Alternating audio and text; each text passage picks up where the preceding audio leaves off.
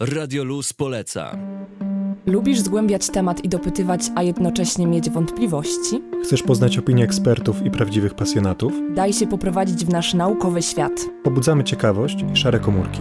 Włącz na synapsach w środę o 17. I w soboty od 15 do 17 na 91 i 6 FM. Radio Luz poleca. Z wami dzisiaj jest Maciej Karcz z naukowej redakcji Radia Luz i moim gościem jest dzisiaj dr Maria Kmita. Witam serdecznie. Cześć, dzień dobry, witam. Jesteś bardzo ciekawym właśnie przykładem doktorantki, bo chyba nigdy nie spotkałem osoby w środowisku naukowym, która zajmowałaby się tylko i wyłącznie jakby humorem. To nie wydaje się poważny temat, ale wbrew pozorom to jest dobry temat. Zawsze dążyłam do tego, żeby być dziwna. Myślę, że mi się udało. Być inna niż wszystkie doktorantki. Tak. tak, w ogóle zawsze mnie fascynowało to, żeby się jakoś wyróżniać. E, I myślę, że poczucie humoru jest, e, i w ogóle zajmowanie się też humorem, jest czymś tak rzadkim, że, że faktycznie no, trudno się nie wyróżniać wtedy. Mimo jakby powszechności poczucia humoru, bo ka każdy ma jakieś, no, tak, jest to tak, tak temat mało obecny jakby. Tak, uważamy to za jakąś taką część życia oczywistą, jakby wmontowaną w nasze interakcje z ludźmi. Nie zastanawiamy się, jak bardzo ważna jest to sprawa. Dlatego często się spotykam z tym, że ludzie myślą, że to jest taka fanaberia troszkę, taka, takie hobby, głupota, dalej. E, natomiast ja zawsze zadaję pytanie, czy wyobrażasz sobie to życie bez humoru? Mimo, że to jest jakby taka bardzo normalna rzecz, którą zazwyczaj albo ktoś się śmieje, albo ktoś nie, to bardzo często dopasowanie dwóch osób polega na wspólnym poczuciu humoru. To jest jakby taki główny fundament. Dokładnie. Na tym polegają też związki kiedy się poznaje partnera, partnerkę, to się testujemy też właśnie w ramach humoru, prawda? Czy razem kumamy te same żarty, czy to samo nas śmieszy. To niesamowicie wiąże ludzi ze sobą. Brak kompatybilności humoru może być faktycznie aż tak destruktywny do relacji, czy to jest bardziej taka ważna składowa? To nie sądzę, żeby to było coś e, aż może tak strasznego, ale jednak skupiałabym się na tym, jak to łączy ludzi, bo e, w życiu mamy różne sytuacje i wspólne śmianie się z różnych problemów, z jakichś wyzwań i tak dalej, no niesamowicie łączy ludzi, prawda? Wyobraźmy sobie teraz, że każdy śmieje się z czegoś innego, że nie ma tego wspólnego śmiechu w domu, a jednak z tą osobą spędzamy mnóstwo czasu, no bo zawsze wracamy do tej samej osoby, mhm. zawsze spędzamy z nią mnóstwo czasu po pracy, w weekendy, więc no warto by było jednak chyba, żeby razem nas coś bawiło. To nie jest niezbędne, ale pomaga no, na pewno. zdecydowanie, zdecydowanie. I tak może już o samym humorze dwa główne rozróżnienia, jakie potrafię sobie tak stwierdzić jako niehumorolog. Chociaż mhm. jak, to, jak to w sumie nazwać? Tak, humorolog, tak. Niestety mylą mnie strasznie z urologiem. no to może mają poczucie Zwyrodnialcy, no ale no nie. W każdym razie, mimo że to jest o humorze, to jest poważna mhm. sprawa. Y, I takie pierwsze rozróżnienie. Na czym polega różnica między jakby takim sarkazmem a ironią, bo to mhm. jest wciąż zaliczane do humoru, ale odbiór tego jest diametralnie inny. Tak, to zależy, zależy właśnie o czym mówimy. Taka ironia, najprostsza ironia jest łatwa od, w odróżnieniu do sarkazmu, bo ironia to jest mówienie nieprawdy. Czyli na przykład, o jaką piękną pogodę dzisiaj mamy, a pada deszcz na przykład, tak? Mhm. W ten sposób jesteśmy ironiczni. Natomiast sarkazm to jest zawsze prawda, prawda podana w ostrych słowach, z ostrym porównaniem na przykład. Jest to często złośliwe. Więc tak jak Dr. House, tutaj zawsze podaję ten przykład, bo wszyscy jesteśmy zaznajomieni z, z tym serialem. Dr. House był sarkastyczny. On mówił prawdę. On mówił to w taki sposób, że to było zabawne z jednej strony i złośliwe z drugiej. Więc tak to można podsumować. Myślę, że trochę fenomen tego serialu polegał na tym, że on jakby dominował nad wszystkim dookoła i po prostu ich pociskał po kątach i jakby tak czuliśmy się, że a, chciałbym być jak Dr. House. Tak, bo sarkazm to władza.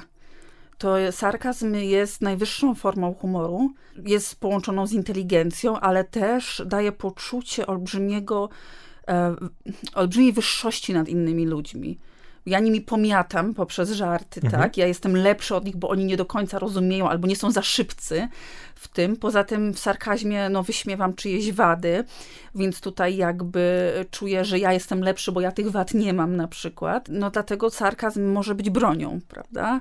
Oczywiście zależy w jakich relacjach, bo mhm. tutaj e, mówimy o różnych relacjach. W doktorze Hausie akurat było często tak, że on do swoich podwładnych tak mówił, do pacjentów, czyli ludzi, którzy byli od niego w jakiś sposób zależni. więc to był taki dodatkowy atrybut władzy. W sarkazm w relacjach przyjacielskich może być inny, bo ludzie sobie lubią czasami tak docinać, prawda? Niektórzy to traktują jako świetną zabawę, jako taki ping-pong, prawda? Odbijają Taka sobie. słowa. Tak, tak. Odbijają sobie tą piłeczkę i, e, i bardzo dobrze się przy tym bawią i to są takie równe relacje, nie żadna hierarchia. Więc to niesamowicie zależy właśnie od układu, w którym się jest.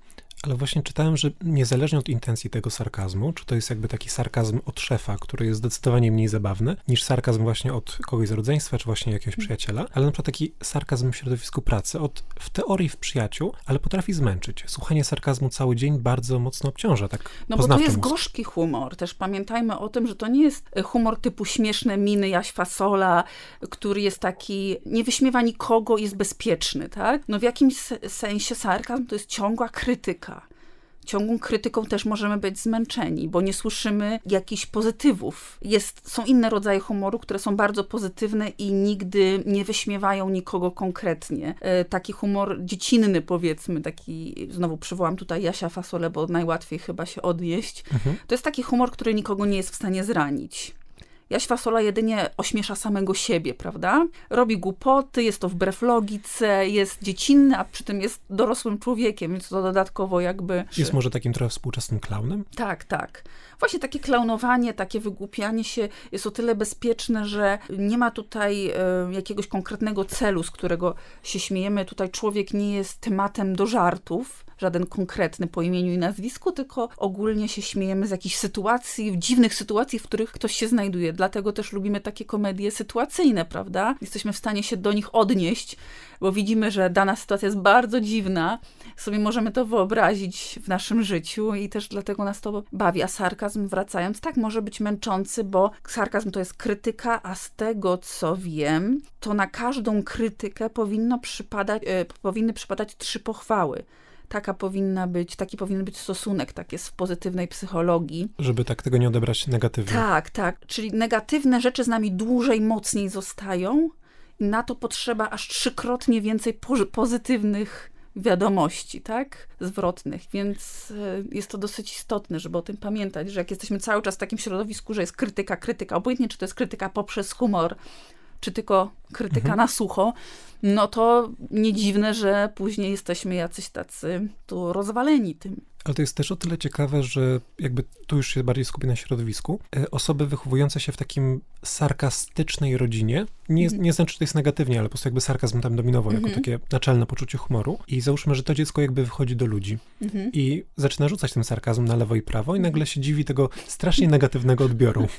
No tak, bo sarkazm jest związany z wyższością e, i z takim atakowaniem innych ludzi. Co innego, kiedy sarkazm dotyczy jakiejś osoby, która jest wrogiem danej społeczności. Tak jak uczniowie przeciw nauczycielowi, nauczyciele przeciwko uczniom. Że jest to coś, co nas jednoczy w danym momencie, wszystkich. A co innego, jak napadamy na jed- jednostkę i wobec niej używamy sarkazmu i wyśmiewamy e, tą osobę. A co innego, jak sarkazmu używamy z tyłu, za plecami danej osoby, prawda? Ona tego nie słyszy, nigdy się o tym nie dowie. Na pewno nieraz jest w pracy tak, że e, sarkazm leci na szefa i szef żartuje ze swoimi kierownikami o pracownikach, prawda? I to się odbywa za zamkniętymi drzwiami, więc żadna ze stron nie jest pokrzywdzona jakby tutaj. Tak długo, jak oczywiście to nie dociera do uszu.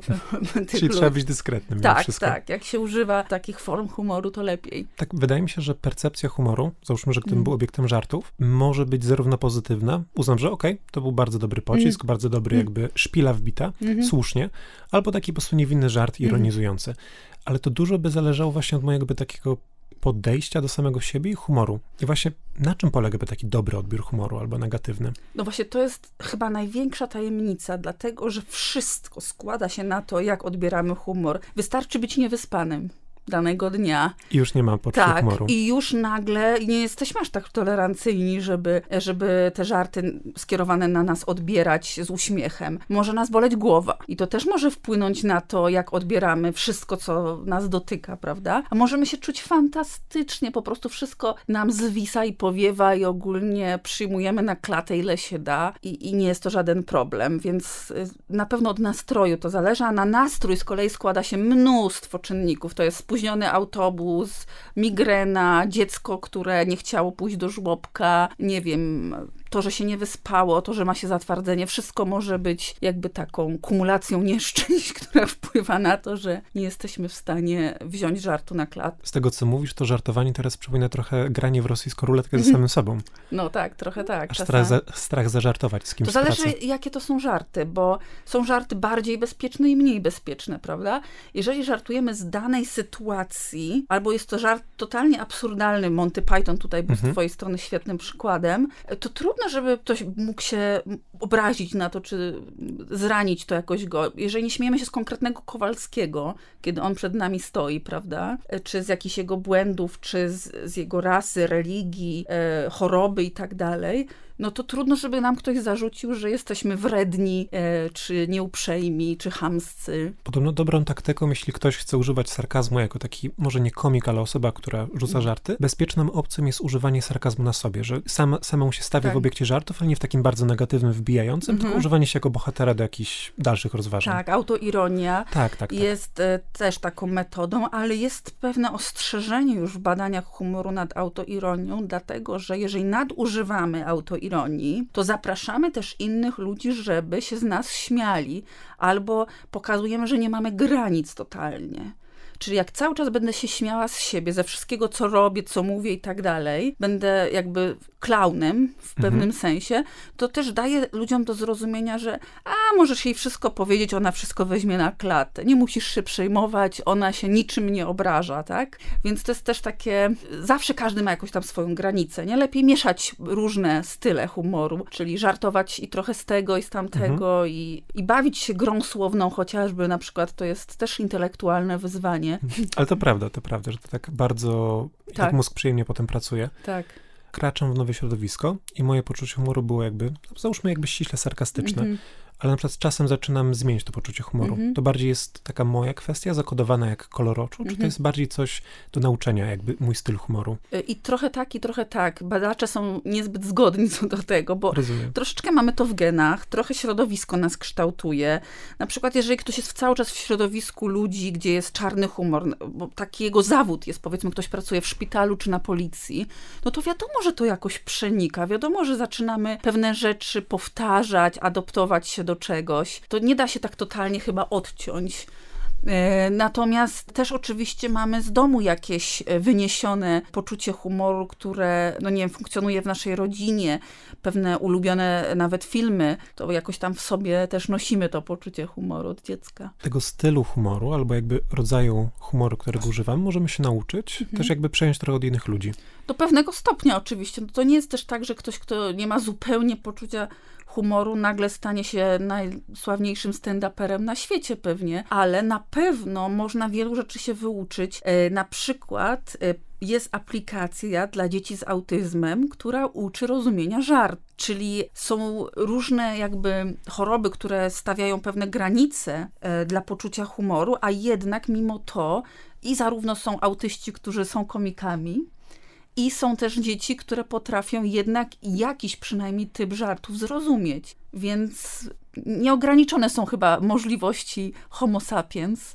No, to takie poznawcze. Tak, zwłaszcza. tak. My nie wiemy tak naprawdę do końca o humorze wszystkiego, bo to jest w ogóle bardzo trudny temat, do tego stopnia trudny, że nigdy jeszcze e, naukowcy nie zgodzili się co do jednej spójnej definicji humoru. Jest ponad 100 teorii humoru, czyli wytłumaczenia, jak humor działa, i ciągle powstają jakieś nowe pomysły na to.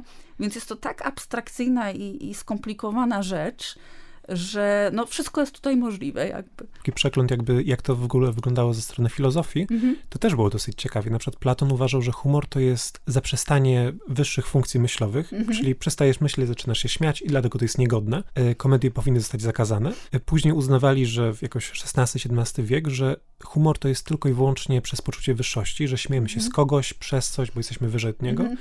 I tych teorii było multum, więc nawet ich nie będę przytaczać. Ale zahaczając jakby do naszej rzeczywistości, stand-upy i kabarety. Mhm. Temat bardzo kontrowersyjny, bo często, przynajmniej w takim środowisku młodych, jak ktoś powie, że lubi kabarety, często spotyka się z takim ostracyzmem Mhm. społecznym. Tak. I załóżmy, że na przykład osób młodych albo z innego pokolenia mogą nie bawić kabarety. Czy to jest kwestia jakby poznawcza, pokoleniowa, innej po prostu trochę To może kultury? być moda.